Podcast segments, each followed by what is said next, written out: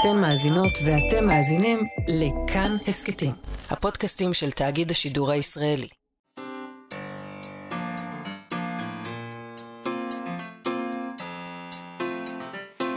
מה שכרוך עם יובל אביבי ומה יעשה לה.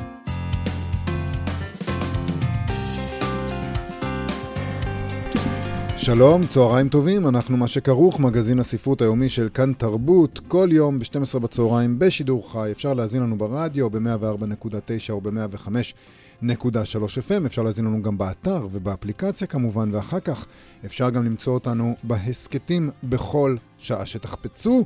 עורכת התוכנית נועה בן הגיא, על הביצוע הטכני יובל יסוד, שלום לשניכם, שלום לה. שלום יובל אביבי. אז uh, אנחנו נדבר היום על בלה רוזנבלום, רוזנבאום, mm-hmm. לא בלום, באום. רוזנבאום, זה מאוד משנה. זה קריטי. לא לטעות בשם הזה, בבקשה. זה קריטי. זה קריטי. Uh, זאת לא אישה, טוב, זו אישה אמיתית, אני לא יודע, ככל שאפשר uh, שדמות בדיונית תהיה אמיתית. אה, אוקיי. היא בתוך הספר, היא אמיתית. אמיתית, כן. האישה הכי יפה באולם, זמרת אופרה אגדתית. אגדית, אגדתית. אשת החברה הגדועה, הגבוהה בתל אביב, אני לא יודע מה יהיה היום, לא יודע. התרגשות כנראה. התרגשות אה, מבלבלת לי את הלשון. אשת החברה הגבוהה בתל אביב. יום אחד אה, היא מחליטה לתת אה, שיעור פיתוח קול לקקטוס שבמרפסת, מהמם. ואחרי ביקור אצל רופאה מומחית מתברר שהיא לוקה בדמנציה, ומשם נפרס בפנינו הספר, מה שהוא קורא לבלה, רומן רב-קולי מפי דמויות אחדות שבוחנות את ההתמעטות הזאת, התמעטות הדעת העקבית והמייאשת של מי שהייתה פעם אימא, מאהבת, אישה גדולה שנעלמת מול העיניים. אז אנחנו נדבר עליה ועל המשפחה שלה וגם על כמה חברות שלה, עם אוריאן צ'פלין שכתבה את הספר. עם שלומית עוזיאל שלנו, אנחנו נדבר בפינה מוציאה לשון על ציטוטים מוחבאים בספרות. כשכותבים וכותבות מטמינים ביצירות שלהם אה, ציטוטים ורמזים ליצירות אחרות. אני מאוד אוהב את זה. כשאני מגלה את זה, למרבה הצער, לרוב אני לא מגלה את זה, ואני צריך אנשים כמו שלומית עוזיאל. שיגלו לי, לנו. שיראו לי, תראה, פה זה ציטוט. אה, נכון, קראתי את זה פעם. אז היום היא תגלה לנו על כמה דברים כאלה. לפני כל אלה, מה היה? Mm, לאחרונה, את ודאי זוכרת, אה, שידרנו תוכנית מיוחדת שעסקה בקשר שבין פורנו וספרות, ספרות ופורנו. כן, זה היה... זו הייתה תוכנית, אה, תוכנית. מהמם. אה, אה, אז הנה קשר שבין השניים, פורנו וספרות, שאני מודה שאותי הוא תפס מעט לא מוכן. מפתיע, אפשר לומר, אם כי אולי לא, אי אפשר לדעת. חצי מפתיע. חצי זה היה רק חצי מפתיע. חצי מפתיע, חצי כן. הגיוני. כן. אה, בגרדיאן מדווחים שבבית המשפט באמסטרדם התיר להפיץ סרט פורנוגרפי, שבו מככב הסופר הצרפתי המהולל, המהולל מישל וולבק. זה דבר אמיתי. זה לא קטע מספר של מישל נכון, וולבק. זה אמיתי, זה אמיתי. אבל נגיד הייתי אומרת לך, אה, יובל, יש לי כאן אה, סופר שהתיר, שהשתתף בסרט פורנו, וזה, מי לדעתך הסופר? תחשוב, סופר עולמי. היית אומר בסוף, היית מגיע. זה לא קנאוסגורד. זה לא קנאוסגורד, בדיוק. טוב, אז מתברר שקולקטיב אומנות הולנדי קיבל היתר מ- מבית המשפט, היתר מבית המשפט, להפיץ סרט אירוטי ניסיוני. הנה, כאן אנחנו כבר יורדים מהפורנוגרפי ואומרים אירוטי ניסיוני. זה אומנות. זה אומנות, בדיוק. אה, סרט שהם הפיקו בכיכובו של וולבק, אחרי שוולבק הוא זה שניסה למנוע כן. את הדבר הזה, אוקיי? בשבוע שעבר בית המשפט דחה את הפנייה של וולבק ושל אשתו למנוע את הפצת הסרט ולהוריד את הטריילר של הסרט שכבר הועלה בחודש שעבר לאתר של קולקטיב האומנות הזה, אה, שקוראים לו קיראק, כנראה Keeping it real for the critics. כן, זה קיצור. Yes. אה, זה גוף שעושה צחוק מעולם האומנות הבינלאומי מאז שהוא הוקם ב-2016. הם טרולים. הם טרולים של עולם האמנות. נכון, זה נחמד, אני אוהבת את זה. אה, בית המשפט נימק את ההחלטה בכך שהרעיון להפיק סרט עם וולבק היה של אשתו, של וולבק, והיא הציעה את זה לאחד מהבמאי- אה, מהבמאים של הסרט בסתיו 2022. כן. תחשבו טוב על מה שאתם מציעות. ומה שקורה, כאילו, אי אפשר, לא על כל דבר אפשר לקחת חזרה, להתחרט. גם, גם אם, אם אה, אשתך מציעה משהו כזה לבמאי. אתה לא חייב להסכים. לא? אתה יכול להגיד לה, תקשיבי, אני לא שושנה, יודעת, תלוי בזוג. שושנה, אה, אני מבין שאת והבמאי סיכמתם משהו, אבל אני חושב שגם לי יש פה איזושהי אה, משקל העמדה שלי, ואני לא רוצה. אבל למה היא עשתה את זה? זאת היא השאלה. חשבה, כן. לפי מה שמדווח בדיווחים המאוד מרתקים של הפרשה הזאת, שזה יהיה טוב ומעניין אומנותית לנצל את הניגוד בין אופי של סרט מהמין הזה לבין אופיו המדוכדך של וולבק. הצחיק אותה שהוא יהיה כן, זה יהיה בסרט מצחיק פורנו. שכזה וולבק המדוכדך הזה, עם הפרצוף העגמומי שלו הולך שם, ואז פורנו. אה, במייל שהם שלחו, הם כתבו, הם, וולבק ואשתו, שלחו את זה לבמאים, הם, כתב, הם כתבו ככה: הם רוצים ליצור עבודת אומנות שבה ההבחנה בין מציאות ובידיון לובשת צורה של משחק עם הפרנויה של אויביך. חבר'ה, מה? אתם חייבים להפסיק לתת לאג'נדה לנהל לכם את החיים. יש את התיאוריה. ויש את. הממשי, כן. יפה מאוד, יובל, זה נכון. יש, את איך שאנחנו קוראים יצירות אומנות, והפרנויה? של אויביך, והבידיון, וזה, זה, זה טוב, זה טוב שקוראים ספר. אבל אז יש את החיים, ואתה צריך להכין סלט. יפה. זהו. ארוחת ערב לילדים, חביתה וסלט. הצילומים האלה התקיימו בדצמבר האחרון. וולבק חתם על טופס הסכמה, מה שאנחנו עושים כשאנחנו מצטלמים לדברים. Uh, לפי הטופס הזה, ההסתייגות היחידה היא שלא יראו את הפרצוף של וולבק ואת איבר המין שלו באותו פריים. אוקיי, בסדר, בזה אנחנו יכולים לעמוד. מה שמבטיח שלעולם לא נדע בוודאות בעצם האם וולבק אכן השתתף בסצנות הסקס, או שהכל מהטלה אחת גדולה. אבל כמה ימים לפני תום הצילומים הוא פרש מהפרויקט בטענה שלו שלו ולבמאי היו בעצם אה, אי הסכמות מהותיות על תפיסת עבודת האומנות. כי הבמאי רצה להטריל את וולבק ואת כל המעריצים שלו, וזה היה... הם פשוט הסתלבטו עליו, אולי הוא הבין בשלב הזה. שהם מסתלבטים עליו, כן. אה, בפנייה לבית המשפט, וולבק אמר שהוא נאבק בדיכאון קשה כשחתם על ההסכם, וגם שהוא היה שתוי. מהמם. בית המשפט דחה את הטענות, לא היה שום אישור רפואי למצב הרפואי הזה, למצב הנפשי של וולבק. וצריך להגיד שמוקדם יותר, בחודש מרץ, בית משפט בצרפת דחה עוד טענות שלו, לפיהן הטריילר של הסרט פגע בחייו הפרטיים ובכבודו. אז בגלל שני הפר... שתי הפרשיות המשפטיות האלה בצרפת ובהולנד, יציאת הסרט לאקרנים נדחתה למאי בגלל כל הסיפור הזה, אבל אה, מאז יצא מתוק. הגרסה הסופית, הבמאים לא פראיירים שם, באמת. כן, כן. הם יודעים את העבודה. הגרסה הסופית תכלול גם את ההתנגדות של אולבק ואת התסבוכת המשפחתית שליוותה את אני- ההפצה. אתה רוצה לראות את כן. הסרט הזה? לא. אני לא. לא. אוקיי, אני רק יכולה לומר על זה דבר אחד, בנים ובנות, המאזינים ומאזינות. אל. תצטלמו לסרטים כאלה. כן. אף פעם, גם אם אתם בדיכאון ושטויים. אם מישהו מבקש מכן, אה, או מכם, להראות את הציצי, תסרבו, לא משנה אה, כמה שתיתם, אוקיי? אה, זה פשוט תגידו לו, just say no. כן. אה, מה היה לוולבק עצמו להגיד על זה? אה, בואו נקרא משהו שהוא כתב בספר הרחבת תחום המאבק, שיצא פה בארץ.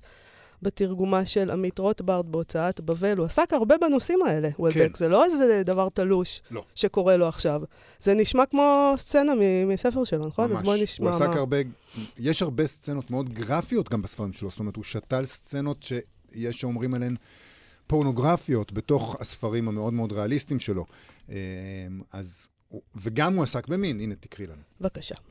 בחברה שלנו, המין מייצג היטב מערכת מיון שנייה, נפרדת לחלוטין מזו של הכסף. והיא נחשבת למערכת מיון אכזרית לפחות כמוה. ההשלכות של שתי המערכות זהות לחלוטין.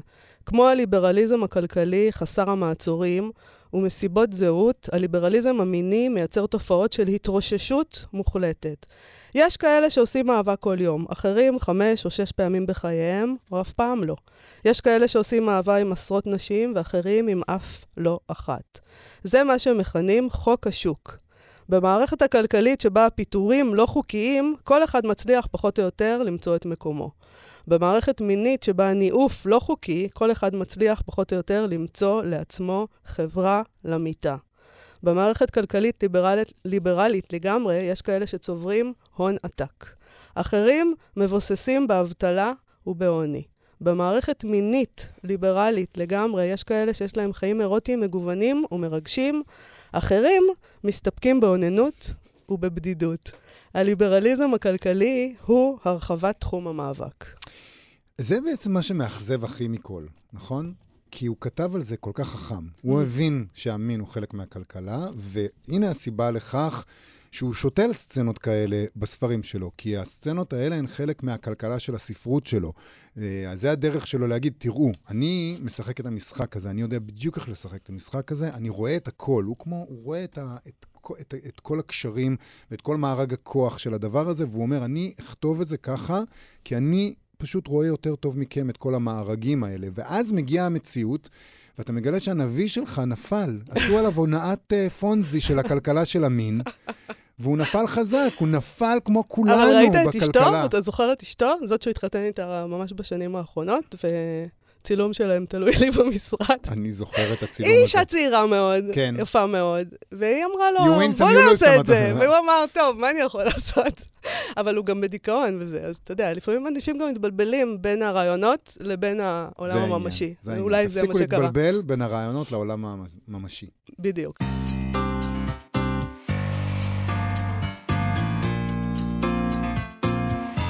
אנחנו מה שכרוך בכאן תרבות, חזרנו. אנחנו עכשיו, יומיים לפני ליל הסדר, וגם העלילה של משהו קורה לבלה מתחילה בדיוק יומיים לפני הסדר. אה, לחדר של דוקטור גליה שעשוע פסיכו-גריאטרית נכנסים שניים. בלה, שהיא אישה בקליפה מהודרת, עם עוצמה מתריסה, ולידה ינקלה, בעלה, איש גדול ומתוק, עם קול נמוך ומבט של ילד שצמא לתשובות. ודרך קטעים שמובאים בקולות של השלושה האלה, וגם של הבת של בלה ויאנקלה, אוריאן צ'פלין מנסה לתאר מה קורה לנפש גדולה וענקית שמתמעטת. לשכל של בלה, שהייתה דמות נערצת ועכשיו נכנעת לדמנציה, הולכת בעצם לאיבוד למשפחה שלה ו... וגם לחברות שלה שמופיעות ב... בספר. את אוריאן צ'פלין אנחנו מכירים מהספר התיעודי ארבע שעות ביום, שתיאר את הלינה המשותפת בקיבוצים מנקודת המבט של האימהות. גם כאן האימהות היא חלק uh, מרכזי מהספר. שני הספרים האלה יצאו בהוצאת הקיבוץ המאוחד. שלום, אוריאן צ'פלין. שלום, שלום, יובל ו- ומאיה. שלום. תגידי, מאיפה הגעת לדמות הזאת של בלה? דמות גדולה מהחיים שפתאום הופכת קטנה מאוד. אה, אז ככה, אז קודם כל, אה, הכל מתחיל, ואני איכשהו תמיד מסתובבת תמיד סביב המשפחה שלי, שלא במתכוון, אבל כל העיסוק ברקע לרומן הזה התחיל דווקא מסיפור שקרה בתוך המשפחה שלי, בין סבא וסבתא שלי, מצד אבא.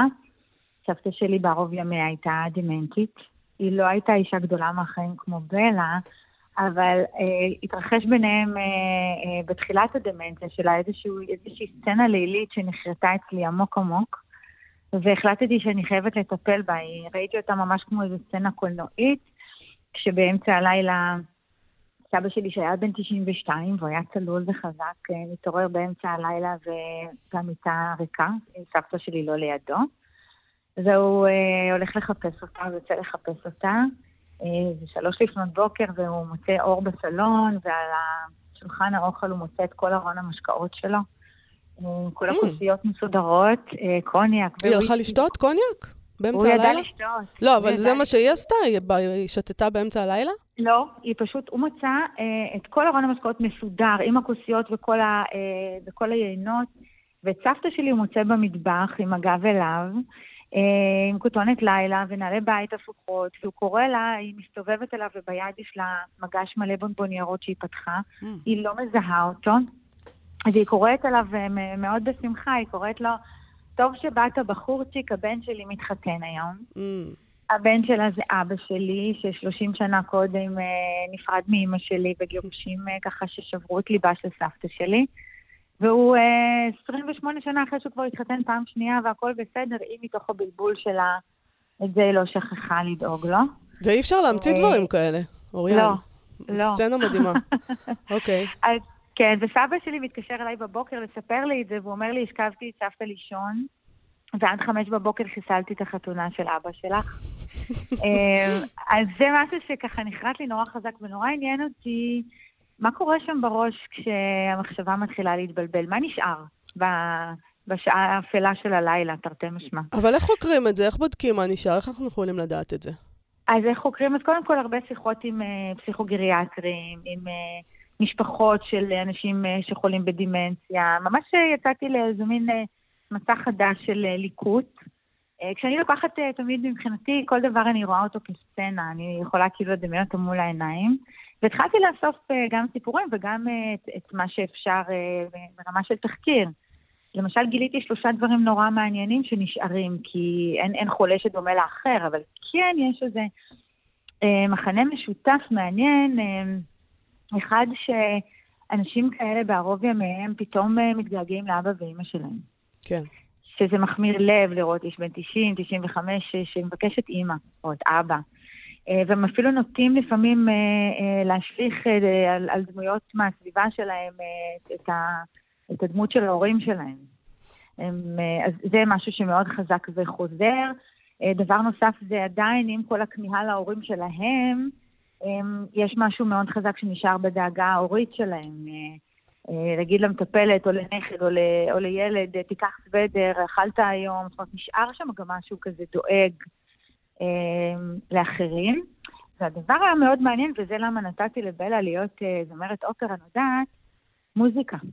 מוזיקה זה משהו שהיום עושים עליו הרבה מאוד מחקרים. אמ, יש אה, למוזיקה יכולת אה, ממש להאיר תאים, ואפילו לרגעים מסוימים להחזיר בן אדם, ולו לרגע למחשבה קוהרנטית. הם זוכרים מילים של שירים, זוכרים כל תו, לא מזייפים. יש משהו במוזיקה אה, שכנראה שתול עמוק עמוק בפנים, בעיקר מוזיקה ששמעו בילדות, שקשורה בהורים, שקשורה ברגשות. את יודעת, הספר הזה כתוב מנקודות אה, מבט שונות, מנקודות המבט של הרופאה, מנקודות מבט של, נכון. ה... של ינקלה, של הבת אה, נעמי ושל בלה. ו... וצריך להגיד שהקטעים של בלה הם לא מבולבלים. זה לא שאת את אמרת, אני רוצה לצלול לתוך תודעה שמתמעטת, לראות מה קורה שם ברגעים האחרונים. זה לא שכל הזמן יש שם איזה בלבול וחוסר הבנה. להפך, היא למשל ינקלה, היא בטוחה שהבחור הזה, שיאנקלה, הוא הגבר הצעיר, היא לא יודעת מי זה הגבר הצעיר הזה שחי איתה. נכון. אבל זה משהו יחסית עקבי לאורך, אה, לאורך נכון. זמן. זאת אומרת, יש שם איזו קוהרנטיות שהיא אולי לא תפיסת המציאות שלנו, אבל אתה, אתה מרגיש שמה שתיארת שם זה מישהו שמתנגש עם המציאות. מה פתאום נכון. אני חיה עם גבר צעיר, אבל הוא כן יודע מה המציאות. זה לא ינקלה, זה גבר צעיר. נכון, אז יש באמת, קודם כל אנחנו לעולם לא באמת נדע מהי החוויה האמיתית של אדם שחווה דמנציה. אמ, אבל כן, שוב, מהסתכלות מהצד, יש הרבה פעמים שיש בלבול, אה, באמת, דווקא אה, מול בני הזוג או האנשים הכי קרובים, שהם לרגע, לפרקים פתאום מתחלפים בעיני האדם החולה בדמנציה.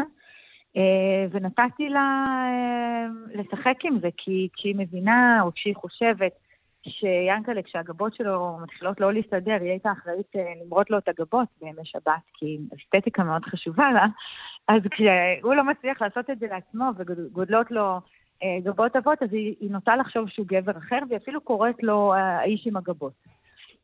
ושם היא אפילו מתחילה לפרטט איתו. היא, היא מרגישה שהיא חיה עם שני גברים לפרקים. אני נתתי לה, בעצם כל מה שניסיתי לעשות בה, בגדול בתוך המסע הזה. אה, לקחתי, אחת השיחות שהיו לי עם אה, רופאה פסיכוגריאטרית, שממנה למדתי מה זה אומר להיות פסיכוגריאטרית שיושבת בחדר סגור ורואה סופי אנשים, שמונה שעות ביום, לראות סופי אנשים.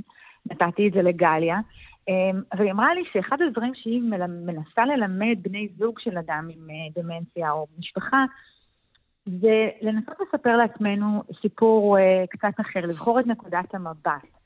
אמ, שבעצם היא אומרת שהרבה פעמים מי שסובל בעיקר זה הסביבה. נכון שיש אנשים בדמנציה שהם תוקפנים, או שהם ממורמרים, או שהם אה, מפוחדים, ויש דרכים לעזור להם אמ, לא להיות כאלה, אבל אם הם שמחים, הרבה פעמים הסביבה מתביישת, אה, נבוכה, עושה הכל כדי שאחרים לא יראו. והיא מנסה ללמד אותם שאם אדם עכשיו שמח, אז אפשר ורצוי לשמוח איתו, להצטרף אליו לתוך. הרגע הזה. כי היה לי חשוב אה, להגיש את זה אה, עם איזו נקודת מבט אה, שגם יש בה הומור וגם חמלה, וגם לא להתבייש, כי עוד דבר שלמדתי זה שככל שהייתה לתוחלת החיים, אחד מארבעה אנשים ילקה בדמנציה בערוב ימיו. כן, לא נכנס לחרדות מכל התחקיר הזה והשיחות עם הפסיכוגריאטרית? מה קורה עם זה? אני חושבת שמה שהעדפתי לקחת זה שאת הסוף אנחנו לא יכולים לבחור.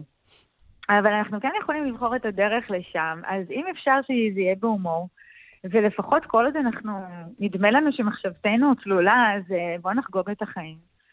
אבל את אה, החרדות האלה הכנסת אה, דווקא לדמות של, של הרופאה. כן, נכון. שיושבת שם שיושבת ורואה את שם. כל האנשים האלה כל הזמן. ואז, נכון. ואז חוזרת הביתה ומטפלת בבת שלה ומדמיינת את הבת שלה כקשישה דמנטית. נכון.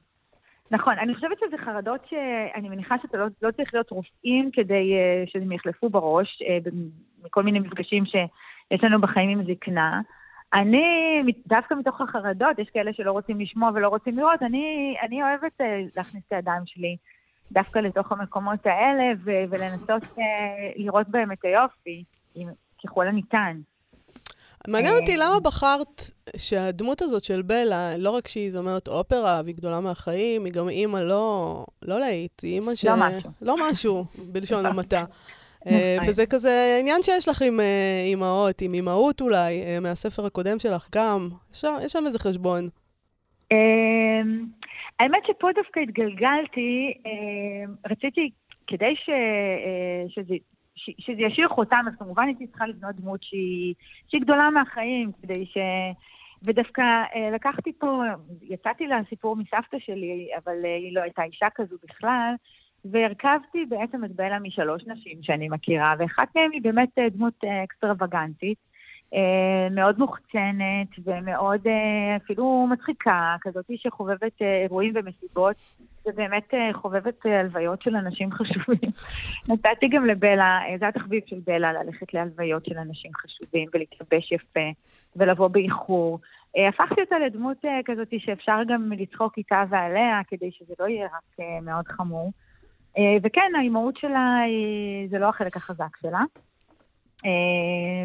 אה, ויש שם נשים אחרות שכל אחת אה, מתעסקת עם המשולש הבלתי אפשרי הזה של אימהות, זוגיות, קריירה.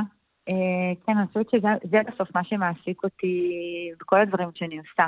כן, המשולש הזה מתבטא דרך, בלה היא, היא העוגן שלו, וזה בדיוק זה. זאת אומרת, דרך שלושת הדמויות האחרות. נכון. גליה, ינקלה והבת, יש לך שלושה תיאורים של סוגיות שונות מול בלה. דרך נכון. גליה זה הגשמה עצמית, מקצוע, איפה אני בחיים, דרך ינקלה נכון. זה אהבה, ודרך, uh, ודרך נעמי זה ההורות והאימהות. נכון. זה, זה בדיוק זה. אני בסוף, איכשהו אני... מעניין אותי מערכות יחסים בכל, בכל דבר שאני עושה, איכשהו אני... מבלי דעת, אני רק אחר כך תמיד מבינה מה עשיתי.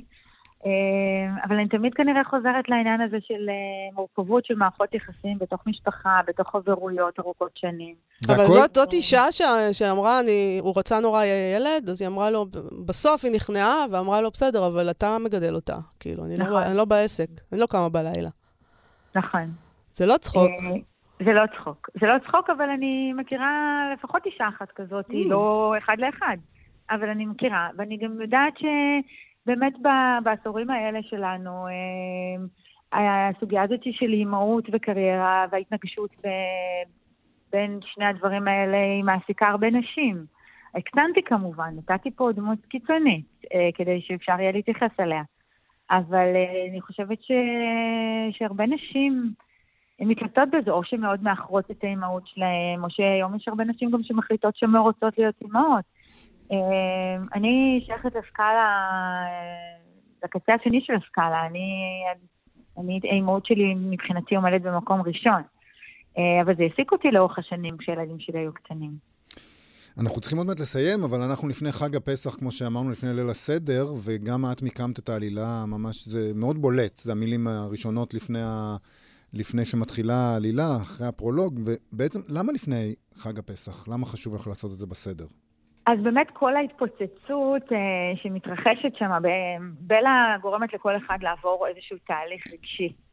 אה, ואפילו לא רק רגשי. אה, והטיימפריים של, של העלילה היא כשבועיים לפני ליל הסדר, כשההתפוצצות היא בליל הסדר עצמו, והרבה מאוד אה, סודות אה, נפתחים, ו, אה, ואצל כולם נשבר משהו, אבל אה, השתדלתי שכולם יצליחו לאסוף, אה, ושחררתי את כולם עם... אה, עם איזושהי תקווה, אה, סיימתי בטוב. ולמה ליל הסדר? כי אני חושבת שזה... זה, זה חג נורא משפחתי, אה, וכולם נמצאים סביב שולחן, ואי אפשר לייפייף שום דבר, אה, וכולם מסתכלים עין בעין, ומי חסר, ומי נמצא, ומי משתלט, ומי מכונס. זה מין זירה כזאת שהיא, שבה הרבה דברים יכולים להיות מוקצנים. אה, ולכן בחרתי את, ה, את שולחן הסדר, וגם במילה סדר, לעשות סדר.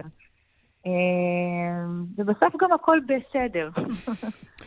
אוריאן ג'פלין, משהו קורה לבלה, יצא עכשיו בהוצאת הקיבוץ המאוחד, ספריית פועלים. תודה רבה לך. בעריכת יואב רוזן הנהדר, ותודה רבה לכם תמיד. תודה, תודה רבה אוריאן. לך, חג שמח. חג שמח. להתראות.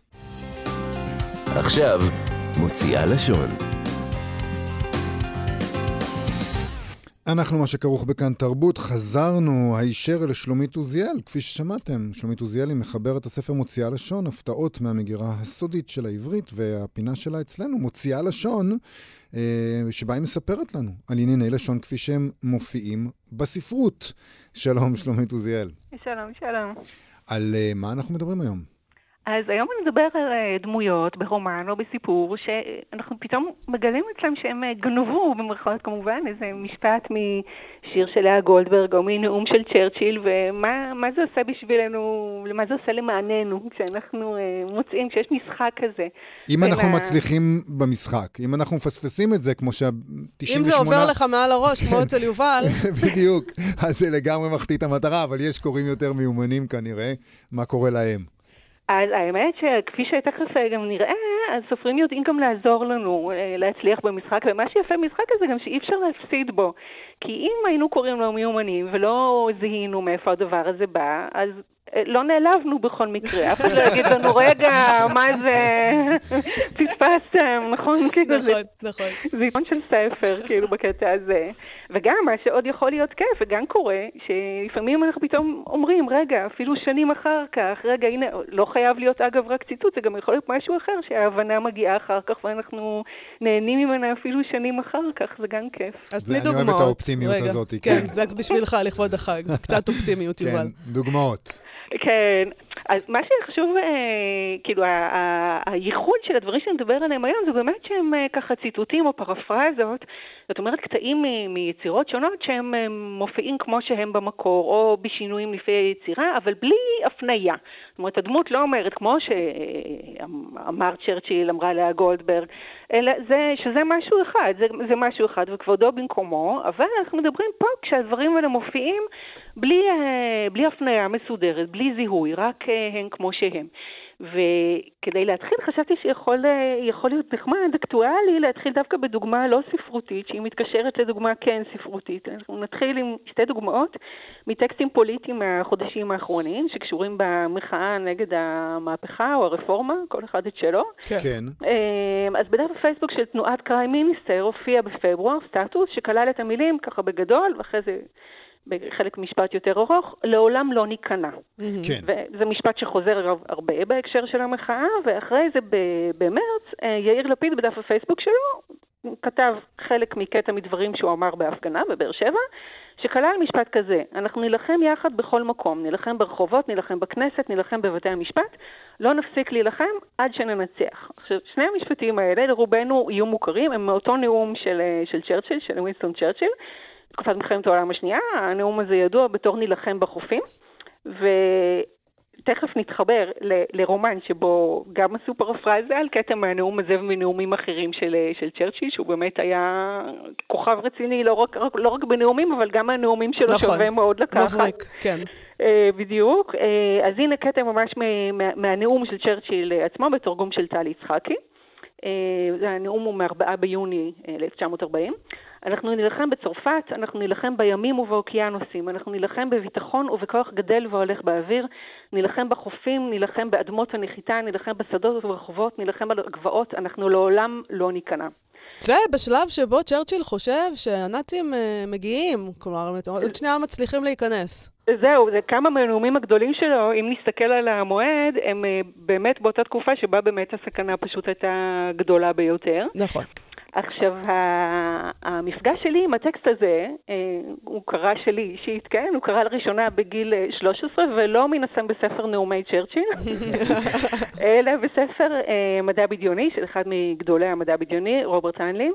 אה, ספר שנקרא הריצה היא הלבנה, זה באנגלית במקור, The Moon is a Harsh Mistress, כן. והגיבורים של הספר הם קבוצת מהפכנים ממושבה של כדור הארץ על הירח, זה חשוב, תכף נראה למה, שהם שואפים לעשות מהפכה, להפוך את המושבה למדינה עצמאית, אגב, בעיקר כדי למנוע אסון אקולוגי שממשמש ובא שם. ובקטע מסוים, אחד המהפכנים האלה, פרופסור דה לפז, שהוא האינטלקטואל של בחבורה, הוא נושא נאום, אני אקרא קצת, אה, נקרא קטע קטן מתוכו.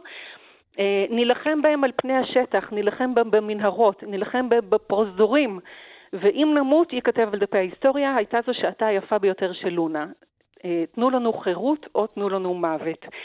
אה, חלק מדבריו, פה אנחנו מסיימים את מה שאמר פרופסור דה לפז, ומישהו המספר אומר לנו, חלק מדבריו נשמע מוכר, אבל הם נשמעו רעננים וחדשים, הצטרפתי לשאגות. עכשיו, בהקשר למה שאמרתם בהתחלה, נניח שהקוראים, אולי גם צעירים של הספר הזה, או אולי סתם לא... אולי את מכירים- אז, בגיל אולי 15, אני בגיל- בגיל לא ידעת על מה 13. מדובר. 13, סליחה.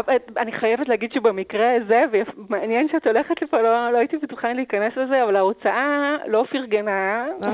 והוסיפה הערת שוליים. אה, אוקיי. לטוב ולרע זה דבר אה, בפני עצמו, אז אה, כאילו, אבל זה נחמד. לי קצת את המשחק, אבל הוסיפו לי את הידע. אבל זה נחמד איך שהוא כותב את זה, כי הדבר הזה נמצא גם בהיסטוריה שלנו, אבל גם בהיסטוריה אה, הרחוקה יותר של, אותו, של אותם אנשים אה, אה, בעלילה. כי הוא אומר להם, אה, זה נשמע להם מוכר, או משהו כזה. מה שהוא אומר בעצם, כשהוא אומר חלק מדבריו נשמע מוכר, הוא בעצם עוזר לנו, הקוראים, אלה שלא קיבלו הערת שוליים נגיד, אה, הערת המתרגם, הוא אומר, שימו לב, פרופסור דה לפז לא המציא את הדברים האלה, זה אמור להישמע לכם מוכר, כמו שזה נשמע לדמות בספר. אם אתם רוצים לחפש, תשאלו, תבדקו, תעשו גוגל נגיד. אה, אז לא היה אפשר או. שתקראו את הערת השוליים שבתרגום לעברית. זהו, או שזו האפשרות השנייה, אבל כאילו הוא אומר לנו, הוא עוזר לנו, כאילו. אמ, עכשיו, הייתה זו שעתה היפה ביותר של לונה, זה מנאום אחר, מנאום שידוע בשם הייתה זו שעתה היפה ביותר, זה יפה אנסטרה. אה, ש... ש... שמי ש... גם אם התקיימו האימפריה הבריטית וחבר העמים אלף שנים, עדיין יאמרו כולם, הייתה זו שעתה היפה ביותר. ומה שעוד הוא אומר, שהם תנו לנו חירות ותנו לנו מוות, זה פרפרזה על אה, נאום של מישהו אחר, של אה, פטריק הנרי, מהאבות המייסדים של ארה"ב, שהוא אמר בתרגום לעברית, הבו לי חירות או הבו לי מוות. עכשיו, פה אנחנו מסתכלים, מה, מה הוא עשה פה, רוברט אלין? הוא עשה פה כמה דברים מאוד יפים, לדעתי. אחד, הוא פשוט, כאילו, אתם יודעים, אם אתה יכול לצטט את צ'רצ'יל, כאילו, למה לא? את מי נצטט אם לא את צ'רצ'יל? לא אה, הבנתי. כאילו, אז מה שאני אומרת, כאילו בעצם, אם סופר או סופרת יכולים לקחת להם את השורה האהובה עליהם מלאה גולדברג, או מצ'רצ'יל או ממי שזה לא יהיה, כמו, אז כמו שעשו משוררי אה, שירת ספרד בימי הביניים, שהם לקחו מהתנ"ך, שזה מקור שקשה להתחרות בו, אז אתה, הם אפילו קראו לזה שיבוץ, קוראים לזה שיבוץ למה שהם עשו, כמו אבן חן, לקחת משהו מאוד מאוד יפה ולצרף אותו ליצירה שלך, אז, אז כמובן האטרקציה היא אה, אה, ברורה. אמ, ומה שעוד זה יכול לעשות בשבילנו זה יכול להיות אפיון, אפיון של דמות, כן? אנחנו אומרים, אוקיי, פרופסור דה לפז הוא, הוא אדם משכיל, הוא האינטלקטואל של חבורת המהפכנים הזאת, הוא יודע, הוא מוצא את המקבילות ההיסטוריות, איפה עוד היו, נגיד במקרה של... אה, של עצמאות ארצות הברית, הנאום השני שהוא מצטט פה, אה, נאום שעסק בעצם בלקבל עצמאות מ, אה, מ, מ, שם בהיסטוריה של ארצות הברית, מבריטניה, במקרה הזה של הירח מכדור הארץ, והוא מזכיר את הרגע ההיסטורי הרלוונטי, וגם הוא פשוט יודע מאיזה נאומים שווה לו לקחת, כי הם פשוט מאוד יפים. אז זה גם עניין של עיצוב דמות. יש לנו עוד דוגמאות כאלה? כן, אז, אמ, אמ, אז יש לנו דוגמה אה, חמודה, אני חושבת דוגמה יפה, מסיפור של אה, מירי שחם, שנקרא אה, הקבר של אריסן, מתוך הספר יכולנו להיות נהדרים. הגיבורה של הסיפור הזה היא גונבת את אה, שמלת הכלה הישנה של אה, שכנה שלה, והיא כאילו בעצם מקנאת בשכנה הזו, היא חומדת לעצמה את החיים שלה, היא לוקחת את השמלה, היא מנסה קצת להיכנס לביתה ו- ולקחת משהו לעצמה מהחיים שלה. ואז בקטע מסוים לקראת סוף הסיפור, היא אומרת על השכנה, היא מדמיינת את השכנה היפה שלה שהיא, שהיא חומדת את חייה לעצמה, היא מדמיינת את השכנה נקשרת לתורן של ספינה בשמלת כלולות לבנה, הרוח מטפיחה את שמלתה שהופכת למפרש, ואיש לא יבחין ואיש לא ידע שנוסעת בים אישה לבדה. עכשיו פה אולי חלקנו זיהינו אה, פרפרזה על שורות משיר של לאה גולדברג, באמת כמו שאמרנו, כובע קסמים. אה, אם יש לנו כמה, אני אקריא את הקטע מהשיר? כן, בטח. שיר יפה. אה, אז זה שיר, שיר באמת מאוד יפה על ילדה שחולמת אה, שיהיה לה כובע שימלא את משאלותיה, ובין השאר בקטע הזה ייקח אותה למקומות רחוקים. הנה בליבי בקשה שנייה, כובע, היה לאונייה. מיד הוא קופץ מראשי לים, ואני מפליגה בו בכל העולם, לאיים רחוקים לארץ זרה, נוסעת הלוך ובחזרה, ורואה ערים והרבה אנשים, פרסים והודים וחושים, ואיש לא יבין ואיש לא ידע, כי נוסעת בים ילדה לבדה. עכשיו, ראשית כמובן, אתם יודעים, זה פשוט יפה, הציטוט, עם נכון. גם קצב, יש לו קצב נפלא. אה, וגם אנחנו רואים שכאילו הדבר הזה שהיא עשתה פה, הוא יוצר הוא יוצר מקבילות מעניינות בין היצירה שהיא לוקחת כמובן לבין, ה... לבין היצירה שלה. מירי שחם יוצרת הקבלה, כי בשיר המקורי הילדה מפליגה בכובע, בשיר שלנו השכנה מפליגה בעזרת שמלה. אבל יש פה עוד מה, היא גם אומרת באיזשהו מקום, שימו לב, זה השושלת היוחסין הספרותית שלי, זה העולם התרבותי שלי, להגולדברג, זה גם אמירה. אבל עוד משהו שהיא עושה פה לדעתי, שבשיר בשיר, הילדה בעצמה מפליגה, ואצל אה, מירי שחם הגיבורה שולחת את השכנה, היא מחזירה לה בדמיון שלה את השמלה שלה, והיא, השכנה, תפליג רחוק. והגיבורה היא נשארת, היא, בניגוד לילדה, היא לא נוסעת למקומות רחוקים, זאת אומרת, לטוב או לרע, היא נשארת במקום. שלומית עוזיאל, אה, כתמיד, אה, זה עוזר לי לקרוא מחדש את היצירות שאת מדברת עליהן. כאמור, אני קצת פחות חד. אה, כן, מזל שיש לנו את שלומית. מזל שיש את שלומית עוזיאל. אה, תודה רבה לך על השיחה הזאת.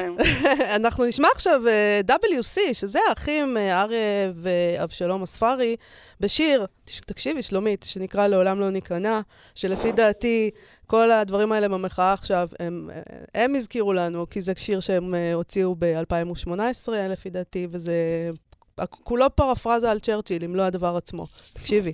יש לי ביטחון מלא שאם כולנו נעשה את חובתנו, אם דבר לא ייזנח ועם הסידורים הנכונים, נוכיח בשנית שאנחנו מסוגלים להגן על העיר שלנו, להגן על העיר שלנו, להגן על העיר שלנו, להגן על העיר שלנו, לשאוף לעבר סערת המלחמה,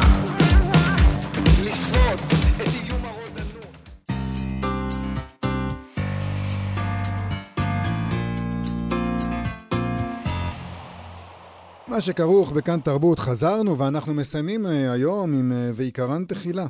אה, הפינה שלנו שבה הספרות מגיבה, והפעם היא מגיבה לעניין הבא. העיתונאי יהודה שלזינגר צייץ בטוויטר כך: שבוע בדיוק עבר מאז ההודעה על פיטורי גלנט. עזבו נכון או לא נכון. פיטרת? תבצע. מתחרט? תחזיר. להשאיר תפקיד רגיש כמו שר ביטחון במשך שבוע בחוסר ודאות, זו הזיה. פרשן ערוץ 13 והוגה הדעות, דוקטור אבישי בן חיים, ענה לו בטוויטר כך: שלזינגר אהוב, אהוב, מתוק. אתה דורש פוליטיקה מערבית של אידיאולוגיות מערביות מוחלטות. אנחנו רוצים פוליטיקה מזרחית. פוליטיקה של העלמת עין. פוליטיקה של מסמוס מחלוקות במקום חידודן. לא חייבים להחליט מיד, צריך לתת לזה לשקוע, ואז המשפחה מתפייסת. שמעת? פוליטיקה של העלמת עין ושל מסמוס.